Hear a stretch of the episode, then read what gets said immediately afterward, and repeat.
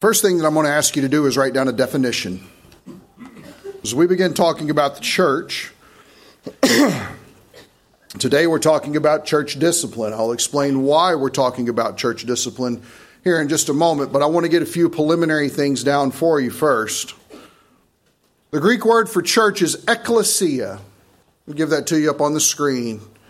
We would transliterate that E K K L E S I A, ekklesia. And what the word actually means is probably assembly. Assembly would probably be the best rendering of that. Now, why I don't necessarily agree with our brothers and sisters in the Assemblies of God church, I would say that they got ecclesia correct. Uh, the fact that it's considered an assembly. And just to give you a brief definition, a local assembly spiritually united in Christ with an autonomous nature. I encourage you, please write that down. It's important. A local assembly, spiritually united in Christ with an autonomous nature. And I think that it's important for us to see number one, it's a local assembly. Now, there are there some verses that speak about the universal church? Yes, there are. There's 124 mentions of the church in the New Testament. Over 90 of them deal with the local assembly. When we deal with the idea of it being larger, the, the uh, worldwide church, if we want to say it that way, I hate using the word invisible church. There is no such thing as an invisible church. That's usually the people who don't come to church are the invisible church. All your deer hunters right now are the invisible church. Hey, I'll let them have it. Think they're more likely to catch a deer because they worshiped Jesus or didn't worship Jesus? Let's just be honest here. And by the way, no, no, no, no, no, no, no. By the way, if you go to Tractor Supply, there is an entire clothing company called Catching Deer. And they have a display, don't they, Mitch? Mitch is sending me pictures. You were right all along. I said, that's why I'm the pastor. I'm just kidding. that's why I'm wrong. Catching Deer. It's a clothing company. I plan on going to get it and wearing it often. So, the church is a local assembly. Secondly, it's spiritually united, which means that we don't all have to look alike.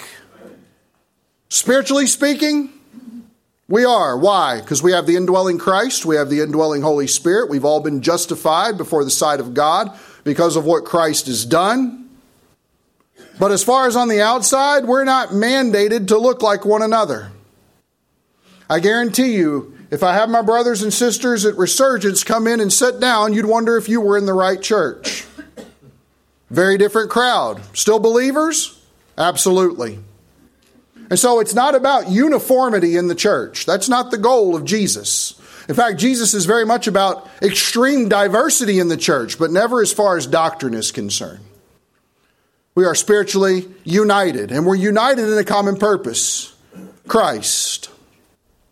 We are united in Christ Jesus as the God man who has died to save us from sin and is raised from the dead. In fact, I would say that by that definition is how you determine a cult. You can determine a cult because they are not united with you in Christ. They think that Christ was a good man, they think that Christ might have been a God. But as far as being God in the flesh who created all things, who died for the sins of the world, they'll get away from that pretty quickly, and that's how you can count them out. But it's also important an autonomous nature, which means we're self governing. We don't answer to anyone. There is no Pope of Grace Bible Church, with the exception of Pastor Steve. But he would agree with me in that. There, there is no hierarchical answer to person. We're an autonomous church, which means we deal in house, locally, with issues. And that's why we deal with this idea of what it is to do church discipline. Now, I want to give you two clear, distinct goals that are laid out in the scriptures. Okay? So if you would, take your Bibles and turn with me to Ephesians 4. Ephesians chapter 4. And if you're taking notes, I want you to write down that this is the earthly goal of the church. The earthly goal of the church. Turn to Ephesians 4. Ephesians 4, verse 11. And I'm going to bring this point out when we get into spiritual gifts in January, February. We're going to be taking a long time through spiritual gifts. But look at verse 11. And he gave some as apostles, and some as prophets, and some as evangelists, and some as pastors and teachers. Now, real quick, many times this has been looked at as well, these are gifts that are given to the church. Yes, but not in the means of what we would consider spiritual gifts. These are spiritual offices that are to be upheld in the church with which people who have spiritual gifts have been called to fill these offices in order to um, exercise that function. In other words, I'm called to be a pastor. But I'm called to be a pastor not because I have the gift of pastor. There is no gift of pastor. However, there are gifts of things like preaching and teaching and exhortation and knowledge and wisdom and giving and helps and administration and ruling. Those last two of which I have no business playing with at all. So there are certain, thank you. I love it whenever everybody amens the derogatory comments. That's always really good. That's how you know a spiritually healthy church right there. But these offices have been given to the church for a reason. Why is that? What is the earthly goal of the church? Verse 12, for the equipping of the saints for the work of service. Notice that my job is to equip you to be doers of the word. That's the idea. To build up the body of Christ. That is the end result. By receiving the word, we put it into action. By putting it into action, we begin to edify and encourage one another. By edifying and encouraging one another, we build ourselves up and we become a mature local body.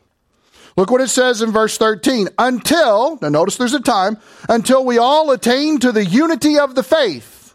Notice the word unity. Again, if the body of Christ is anything, it is unified. and unity of the faith, unity in sound doctrine, and of the knowledge of the Son of God to a mature man. In other words, we can't afford to be a local assembly of toddlers in Christ. It does no good. Why is that? Because all we do is whine and end up throwing up all over ourselves 24 hours a day. The work of the ministry never gets accomplished that way. And so the goal of receiving sound doctrine is to feed on it. We're told by Peter to long for the pure milk of the word, whereby it we will grow up into salvation. Now, that doesn't mean after you get enough Bible doctrine, you'll get saved.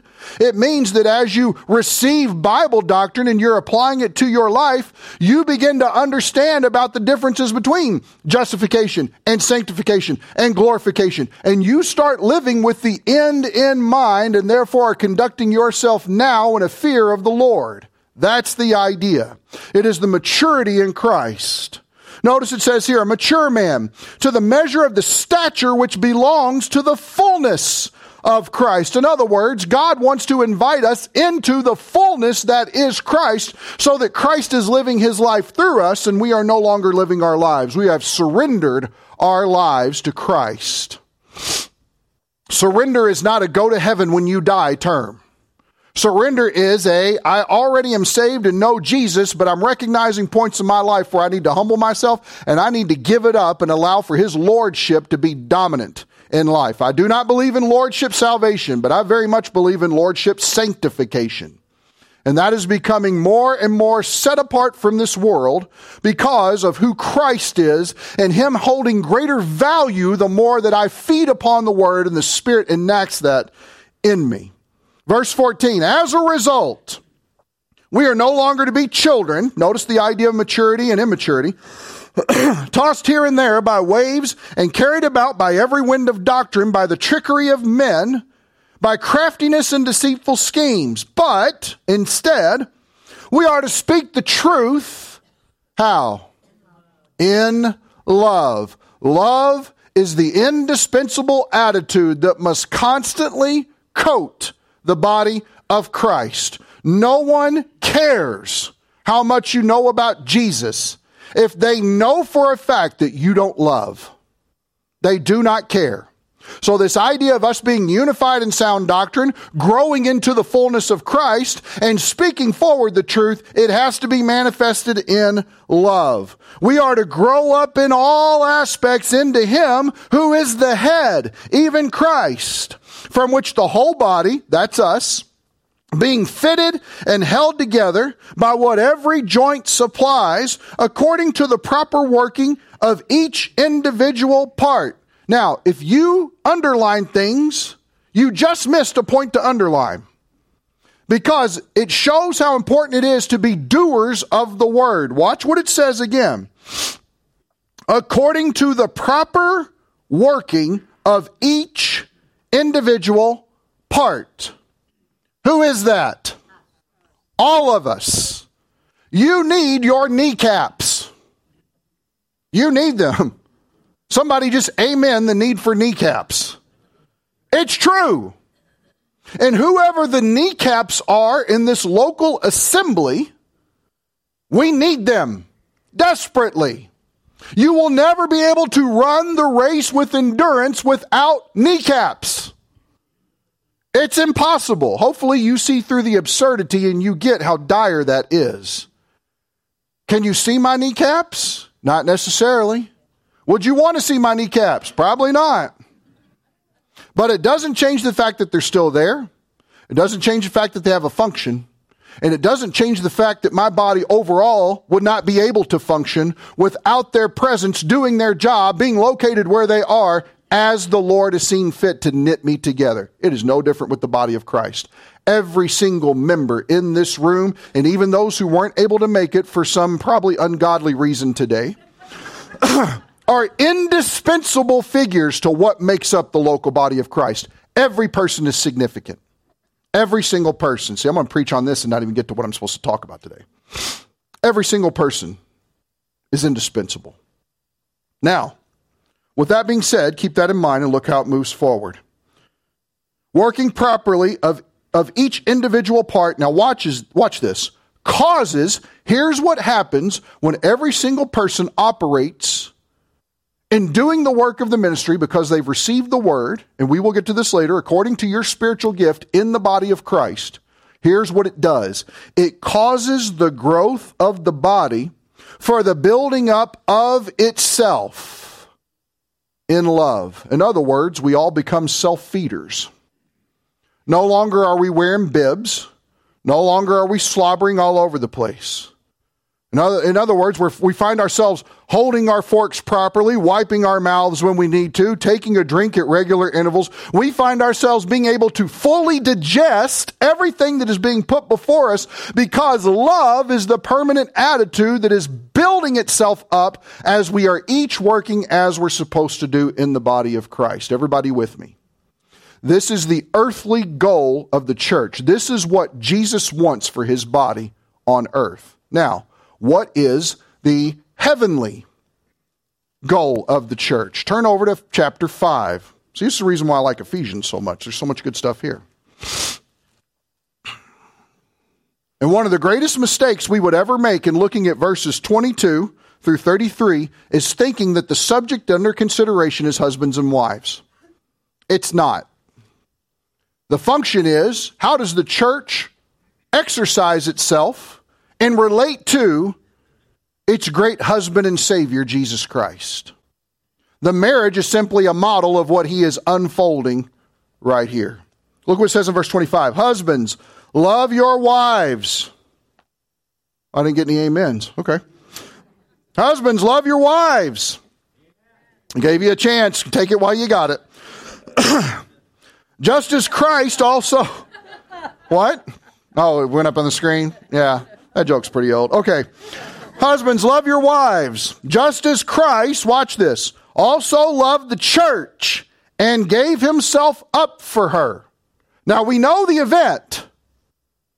Sometimes people will say, why? Last week when Jeremy was sharing about, you know, we know Jesus died, we don't know why. Here's the why. You ready? Verse 26. So that, here's the reason, he might sanctify her. What does it mean to sanctify? Set apart. It's the idea where we get the word holiness from or what it is to be holy. The church has been called to be holy, to be set apart from the world, to not dabble in worldly garbage, to not to have anything to do with the culture influencing the word of God. Okay? Notice this. So that he might sanctify her. How does he do that? Having cleansed her by the washing of water with the what? Do you realize that you hold a big bar of soap in your hands? And it is meant for the scrubbing of our minds and our hearts.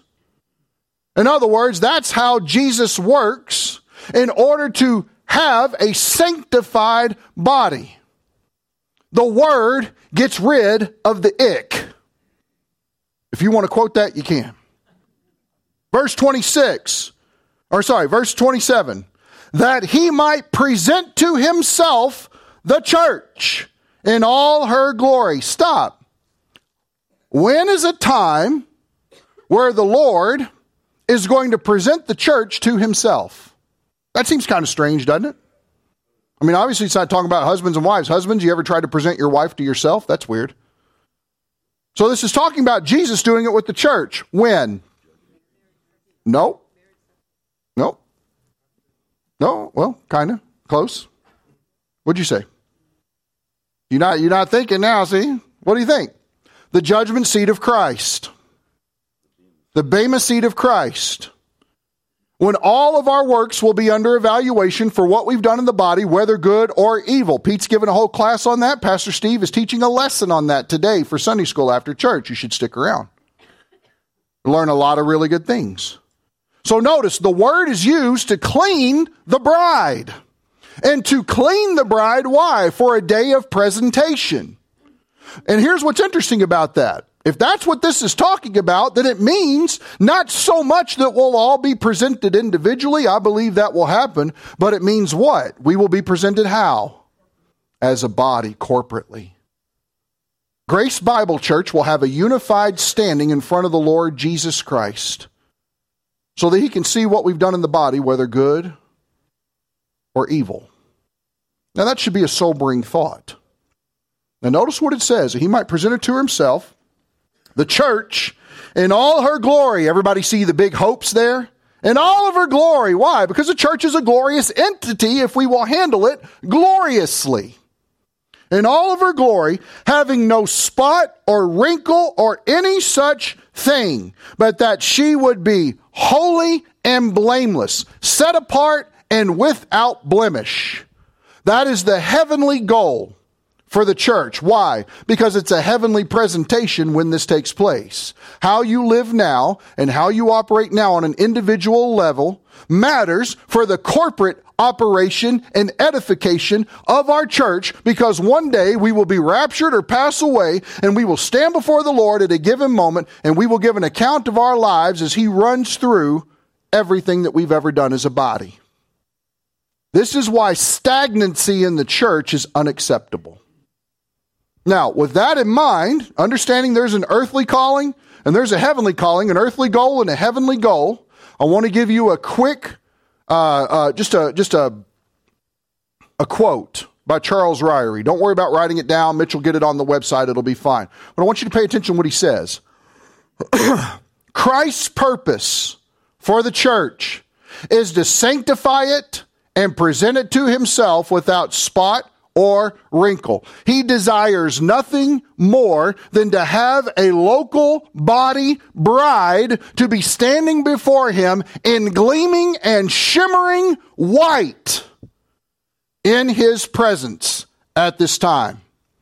All the activities of a church should also aim at this goal, including discipline. For it too is designed to produce a holy character in the one who has to be disciplined, which should automatically give you an inkling that if discipline within the church has to take place, it's because holiness is lacking in a severe way. Now, with that being said, you might say, why in the world are you bringing this up so early in the idea of the church? The reason is is because Jesus brings it up early. In fact, take your Bible and turn with me to Matthew 18. If you will think back as you're turning to Matthew 18, that two chapters before in 16, he talked about how the gates of hell would not prevail against the church. Does everybody remember that? If you remember, he gave Peter the keys to the kingdom. Entrance into the kingdom was now going to come through the local body that was known as the church. And is the church founded upon Peter? Yes, but never in the Catholic sense that they think that it is. Peter was the first one to share with the Jews. Peter was the first one to share with the Gentiles. And by them believing and receiving the Holy Spirit, it opened the doors for a brand new entity known as the church. Completely separate from Israel, it is a brand new entity being the body of Christ. So it's interesting to see that Jesus, before the church ever starts in Acts chapter 2, brings up two points about the church anticipating its arrival. The first one, he wants to let us know that ultimately we're going to be victorious. The second one is you're going to deal with issues because the church is made up of people. That's what he wants to show us. So, before we jump into this, well, what kind of sins qualify for church discipline? Adultery would be one of them. What's that? Excessive drinking, drunkenness, gossip, sowing discord within the body, covetousness. What's that? False teaching. That's why you check everything your pastor says with the Word of God. You don't believe what he has to say. For that one, I will amen. I'm an extremely imperfect being. So you check everything by God's word, everything. In fact, you're probably familiar, you read through the New Testament and you find things like vice lists, or you find, you know, you should no longer be doing those things. Any of those things done in an excess that when someone is held accountable for them, refuses to repent in response to that holding accountable, brings it into a church discipline situation. And so let's walk through and let's talk about how this is going to be done. In fact, I would say it may be this way harmful sins. Harmful sins. Raise, let me give you an example. Raise your hand if you could stand to pray more in your life throughout the week. Okay, so all of you line up. We're going to go through church discipline right now. Is that what we're talking about? Probably not. And let's be honest. By your admission, you know this needs to be different in my life. That's much different than, ain't nothing wrong with me. You see how that is? And notice it all boils down to attitude. Why? Because the words reveal the heart. And if the heart is hard, it needs to be held accountable. It needs to be brought face to face with the Word of God. Why is that? Because the Word of God brings two effects upon a person. It all depends on how they want to receive it. It will either harden a heart or it will soften a heart. But if that person wants to harden their heart against the Word of God, then they start moving through the process of church discipline. It's very simple. Now, is this fun? It's never fun. It's never fun. I have been involved between seven and eight church discipline things in my last church. I've had to deal with one here at this church. We actually had a situation that no one needed to know about because it was pretty scary. And it was pretty detrimental to the health of the overall body of the church.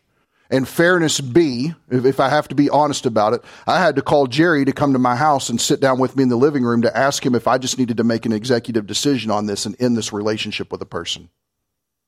And he encouraged me, you need to do what you need to do for the health of the church. So I thank God for Jerry Blystone. Church discipline situations are never fun, they're heartbreaking. You always wished for better for the person. In fact, I'm sure there's plenty of you that have been in situations where you're saying, you know, I don't understand it. I, I brought the word of God to this person, but they want to do everything but what the word says. They kind of out themselves, don't they? By the hardness of heart. Verse 15 of chapter 18. if your brother sins, now watch this. It's a brother in Christ, and we don't need to be exclusive on this. It can also be a sister in Christ. If your brother, yeah, us women are exempt. No. You ladies in your loophole, stop it. If your brother sins, go and show him his fault in private. If a sin has taken place, go to him. Now, I'm going to give you two things here. We should always be in prayer about everything. But I would say in a situation like this, we could easily use prayer as an excuse to not do the right thing. Well, I just need to pray about it longer. Well, I just need to pray about it more. Well, I'm just not really for sure what the Lord wants. Matthew chapter 18, verse 15. We know exactly what the Lord wants in a situation. When the Word of God is clear about how something needs to be handled, we are wasting our time praying about what He's already affirmed in His Word. Christians are real good at doing that. So notice, if your brother sins against you, there's a sin. You are to go to that person. And everybody see this word show? It's the idea of exposing. You are to convict them. You are to convince them, convict them of their wrongdoing. Now, does that mean you bring conviction upon them? No, you let them know that they're convicted. This was wrong. Now, stop for a second. How are you going to go to somebody and let them know that they were wrong and have some credibility on your side? You go in love, attitude's very important, and you go with the Word of God in your hand. Here is the reason why this is wrong. Here's the reason why this is such an issue. See, it's one thing for somebody to argue with you, it's another thing for somebody to argue with God. And so you have to remove hearsay from the situation. In fact, every step that is taken in this situation is the idea of removing the motor mouth, the manipulative person. You guys recognize that the body of Christ has manipulative people in them. They're never wrong. They've always got a reason. They're great liars. They can control themselves and use whatever situation they want to to their leverage. And if they find themselves trapped, they scurry like a trapped animal to get out of it. And it's always everyone else's fault but theirs. I have a situation like this with a, with a friend of mine right now. Some people that actually planted Resurgence with us back in 2006. And there was about four years before that where she was involved as an 18 year old intern in her youth group. And her youth pastor was dating someone publicly, was dating another girl in the youth group who was 18 behind the scenes and having sex with her, and was also trying to pursue my friend. And so when they brought this situation before the pastor, the pastor skirted it all under the rug, gave him severance pay, and dismissed him. And nobody ever talked about it for sake that it would damage the church. Now he's a pastor in Berean, Minnesota, just south of the Twin Cities, I think it is. And he was recently in view of a call to go to a church in Tennessee. And somebody made the mistake of a phone call, checking their references deep, and ended up getting a hold of somebody that was around at that time. And they say, Do you know about this situation? And now these two girls who were played behind the scenes have started a website in order to expose this situation to the full so that he can no longer stand in the office of pastor and shepherd because he should have brought and brought under church discipline 17 years ago. And so now he's served in five different churches between then and now. Who else knows that he's preyed upon? But I tell you this when he was brought to account for it, to give some sort of defense, it was always these girls' fault, never his. Manipulators are throughout the church. Manipulation would be a reason for church discipline.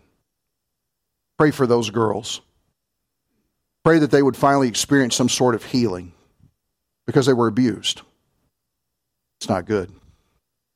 So notice, you go and you show them with a heart of love, with the Word of God. Remember, the goal is never condemnation. It's real easy to beat somebody over the head. If that's the case, we'd be church disciplining everybody. The goal is love and reconciliation. For them to repent is the idea. For them to change their mind, how they're thinking about their current life situation, so that they will come back into a fellowship experience with the Lord Jesus. Notice, you're to do this, look at the location, in private. Why? Because there needs to be discretion about the issue. Because church gossip can get out of hand quickly. Remember the telephone game from when you were in elementary school? It started as one thing, you ended up with something completely crazy when it got back around to you. How in the world did it get so distorted? People just sharing information with one another.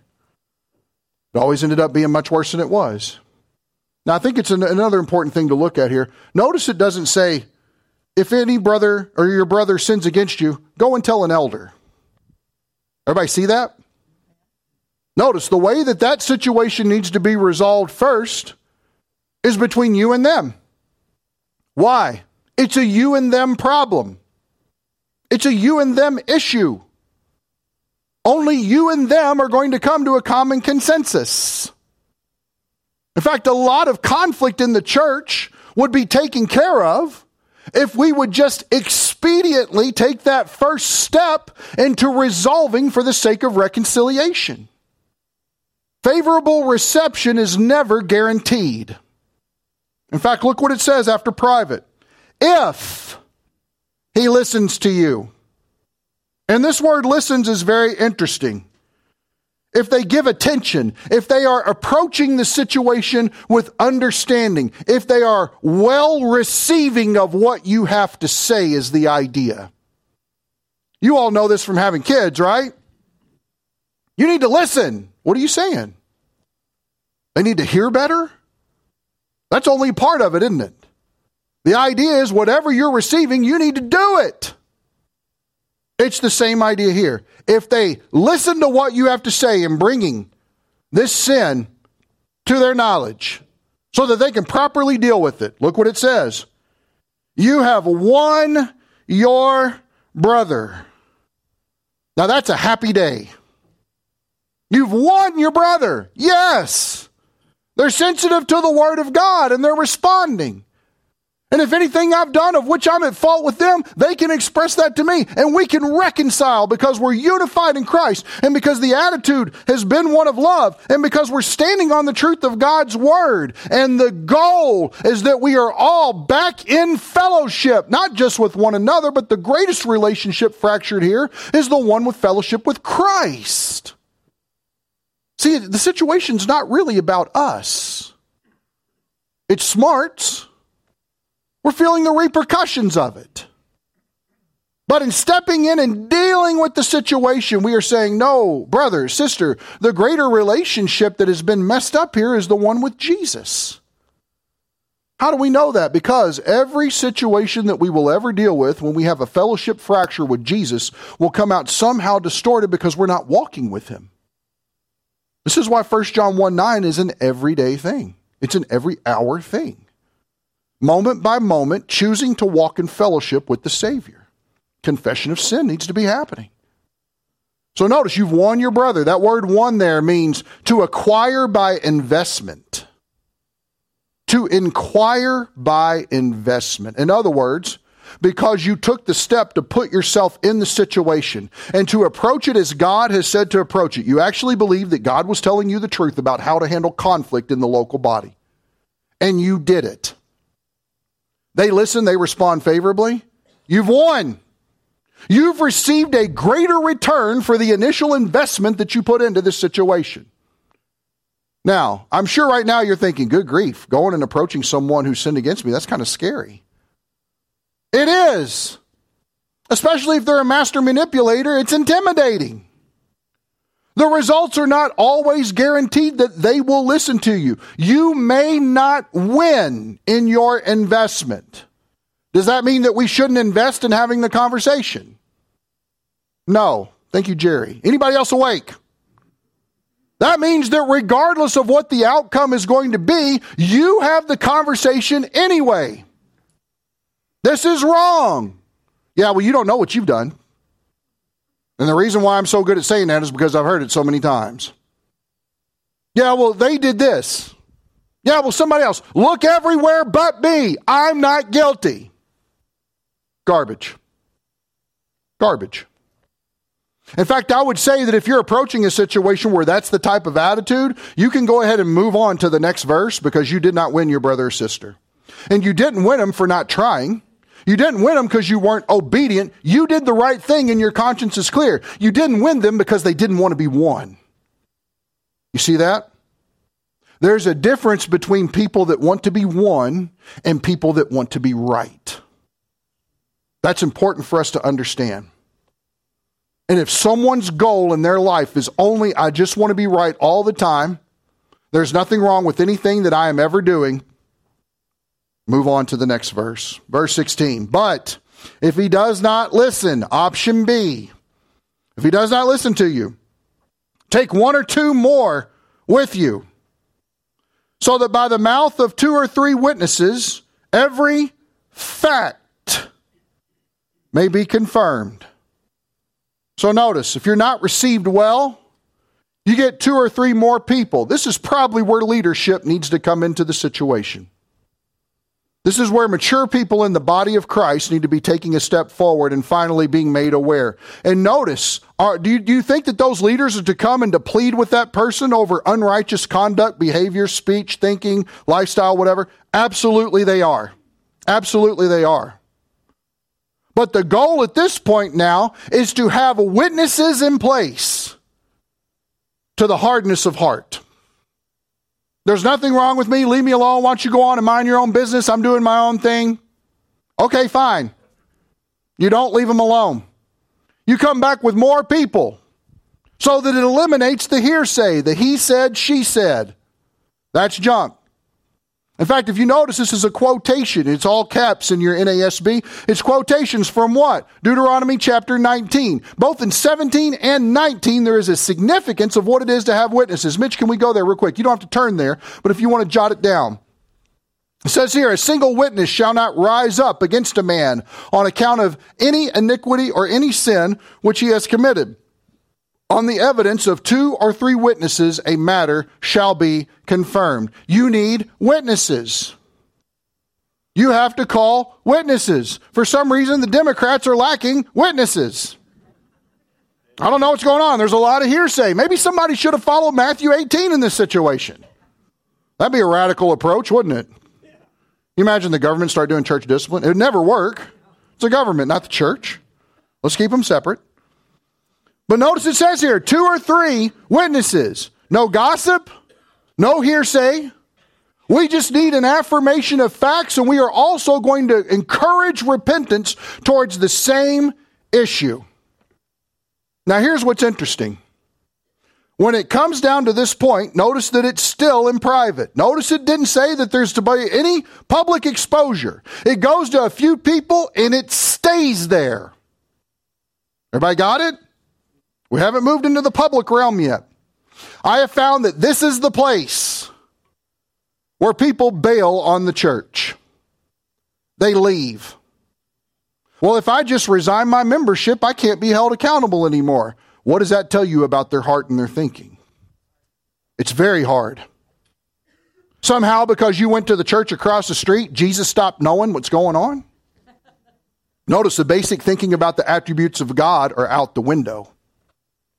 In fact, when they bail out at that moment and they resign church membership, or I was never even really a member at all. Let me say this real quick. If you've been coming for any amount of time to this church, you're invested. If you bring your family to this church, you're invested. You are a candidate for church discipline, period. Because it's about the purity of the local body of Christ. Now, what happens if somebody goes to another body? Should someone call the pastor of that church and let them know? No. Why? If some troublemaker was coming to our church who refused to stay under church discipline and have a softened heart, don't you think God want to know about it before we had somebody creep in? I would definitely want to know about it.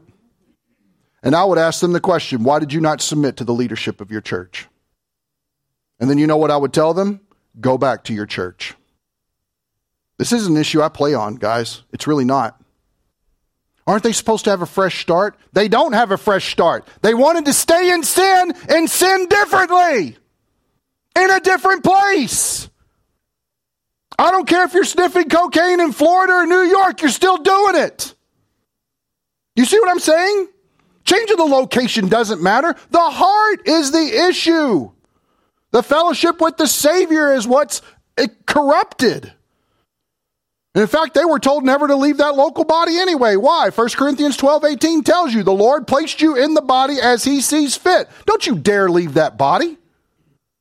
Don't you dare walk away from the body of Christ where he put you in there to serve as the kneecap. Don't do that.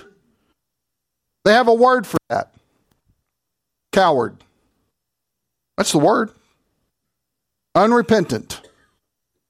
It's cowardice. Why? Because I want to live how I want to, and I want to do what I want to do, and I don't care about holiness, even though we're told five times in the New Testament epistles to be holy as he is holy. I don't care about obedience.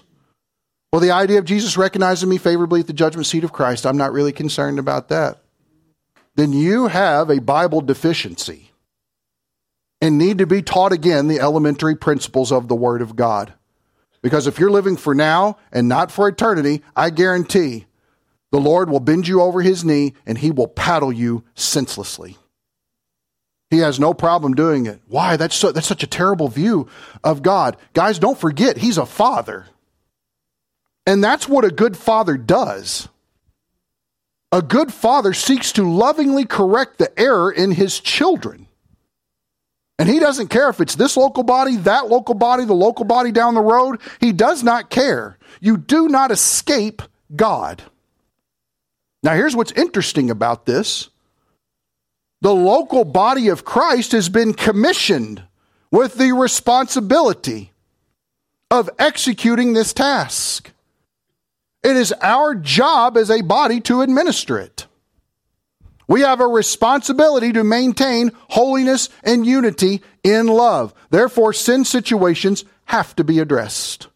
Well, that's not very gracious. It's very gracious. You could easily say, Get out, you're too much of a problem.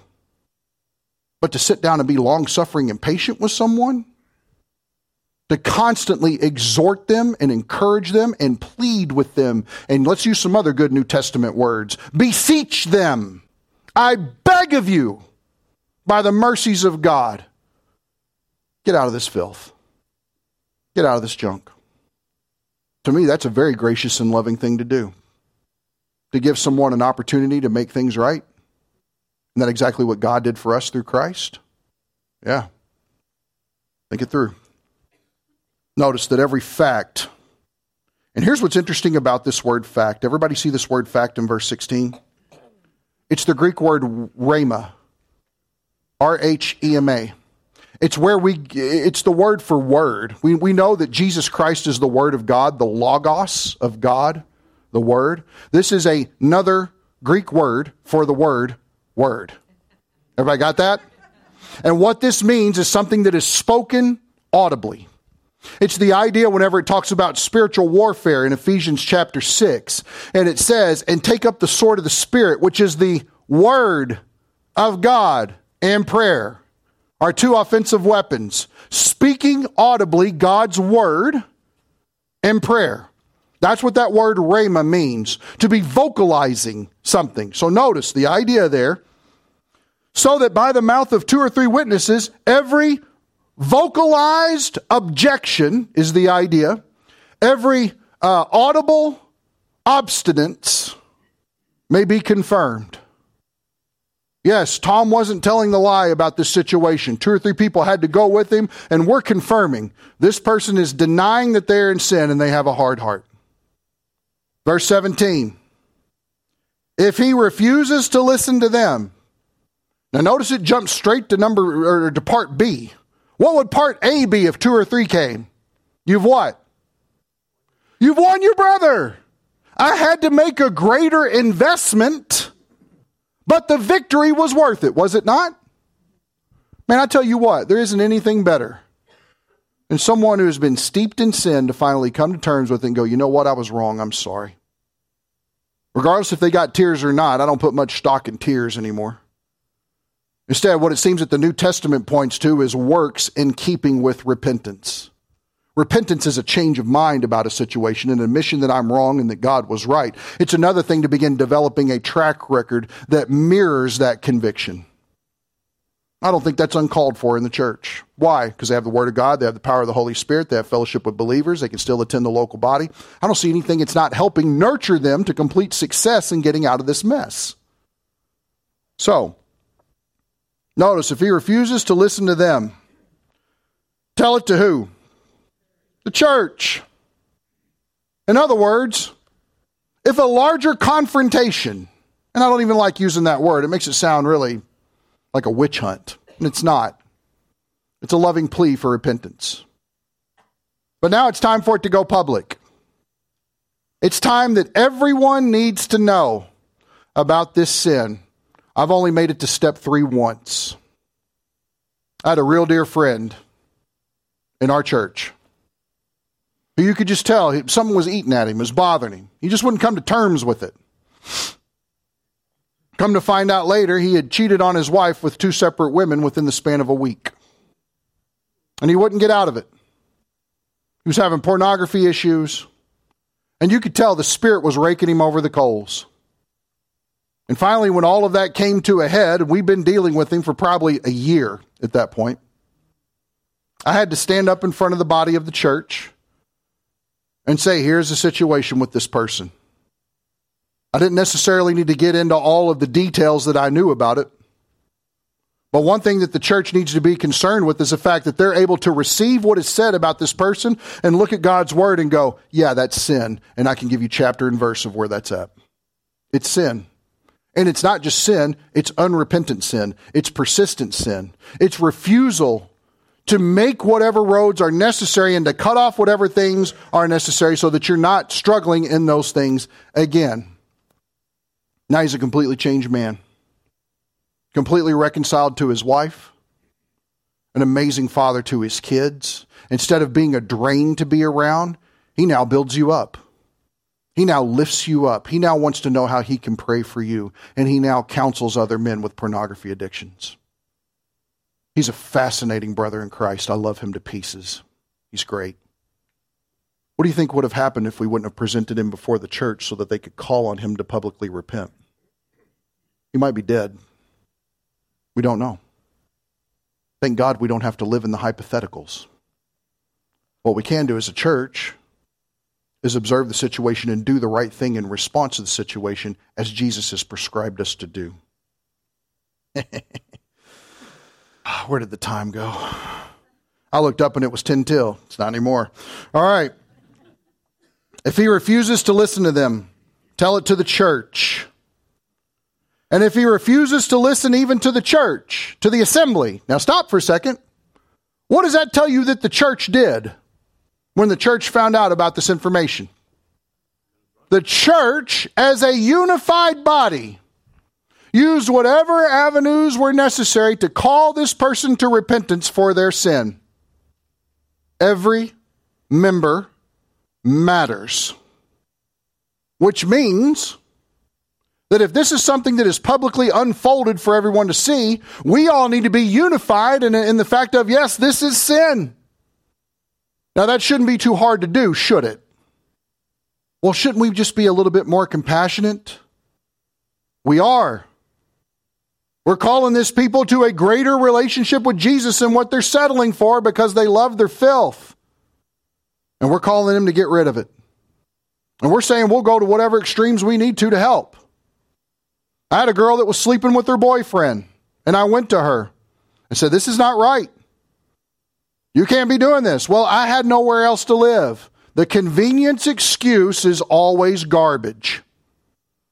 It was more convenient for us to be together. You don't know how much money we saved by shacking up. Well, I didn't see it in the offering plate, so yeah. That's a smart aleck remark. But anyway, that's a problem. Who was the decision maker?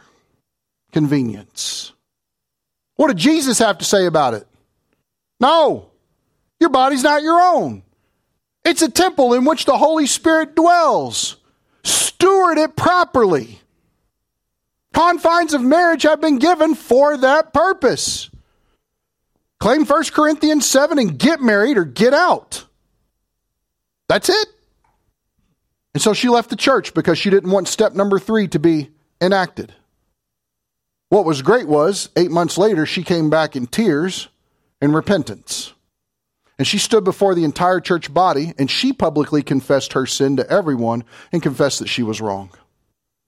And there were tears of joy all around to receive her back into the fellowship. She left of her own accord, but because the Word of God and the Spirit of God would not let her go, she was restored.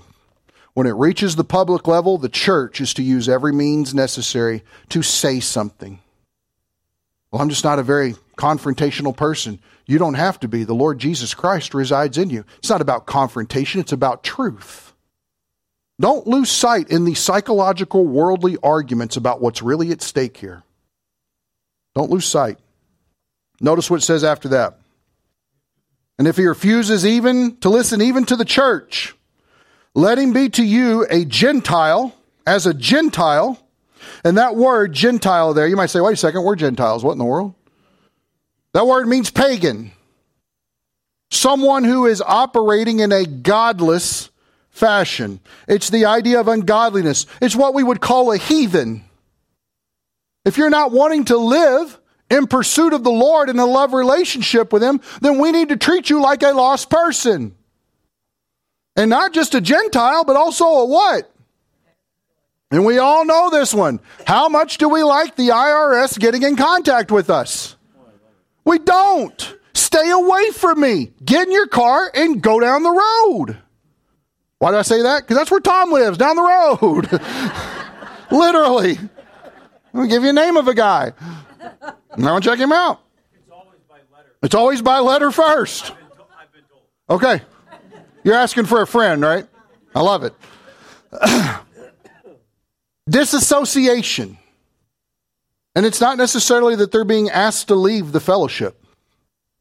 They're being told they're no longer welcome. Why? They won't repent.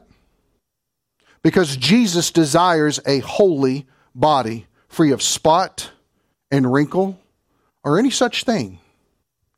And when overt acts of sin run amuck and seem to be condoned by people in the church, a little bit of leaven leavens the entire batch of dough. Now everybody can sin with no consequence. It's not a big deal. Why not? Why don't we all just do it? Taking this decisive initial action is vital. Now, I hate that we're out of time. We're going to pick up in this verse next Sunday. Invite your friends. but church discipline is a serious issue. Why? Because the health of the body is on the line. Now, let me ask you this question in closing Is the fellowship that we experience with one another, is the respect and reverence for God's word, is our unity in the Spirit of Christ, who is our head, so sweet within the body of Grace Bible Church that if we had to come to the point of disassociating with someone because of willful, unrepentant sin, that it would matter because of what they're missing out on? I think that's a question that we need to answer as a body personally. And let me, let me state it differently for you. Are we so in love with Christ? That if we had to remove or dismiss someone from our fellowship, it would matter. The goal is to cultivate repentance and reconciliation. But if the presence of God is not understood and known here within our body of believers, then them leaving going to a church was just a formality. This wasn't something detrimental that they need to deal with in their life because of the scope of eternity just an inconvenience for the moment. It was a, it was a, it was a road bump. An on fire fellowship under the headship of Jesus Christ is what makes church discipline so effective. Missing out on that community of the saints. I think it's important for all of us to maybe pray about that type of issue. And our responsibility, every single person in the body's responsibility, to act in accordance with what God's word has clearly said. Let's pray together. Father, we thank you for our time in looking at your word, and it's not a pleasant subject by any means. But Father, you desire a healthy body, a spotless bride, blameless in all of her ways, to where we would all be sensitive to the Holy Spirit, we would all be softened to the Word of God, that it would take root within us and it would change us. Your desire is for us to be conformed to the image of Christ, to be building ourselves up in love, to be growing up in every way into Him who is our head. We thank you, God, for such a high and lofty calling that we're not just an ordinary gathering of people, Lord. We are spiritually unified in Christ, and that is the highest calling on the face of this earth. If our hearts are indifferent to accepting these sort of actions that you clearly prescribe, change our minds and change our hearts to be thinking more in alignment with your word. Give us wisdom. There's someone who has sinned against us, Lord. Let us be obedient in going to them in private so that by the investment made, we will win our brother and sister. Thank you, God, for your love. I can never talk enough about it because it's always there, it never diminishes, it is continual. You are a great and awesome God. We thank you. It's in Jesus' name. Amen.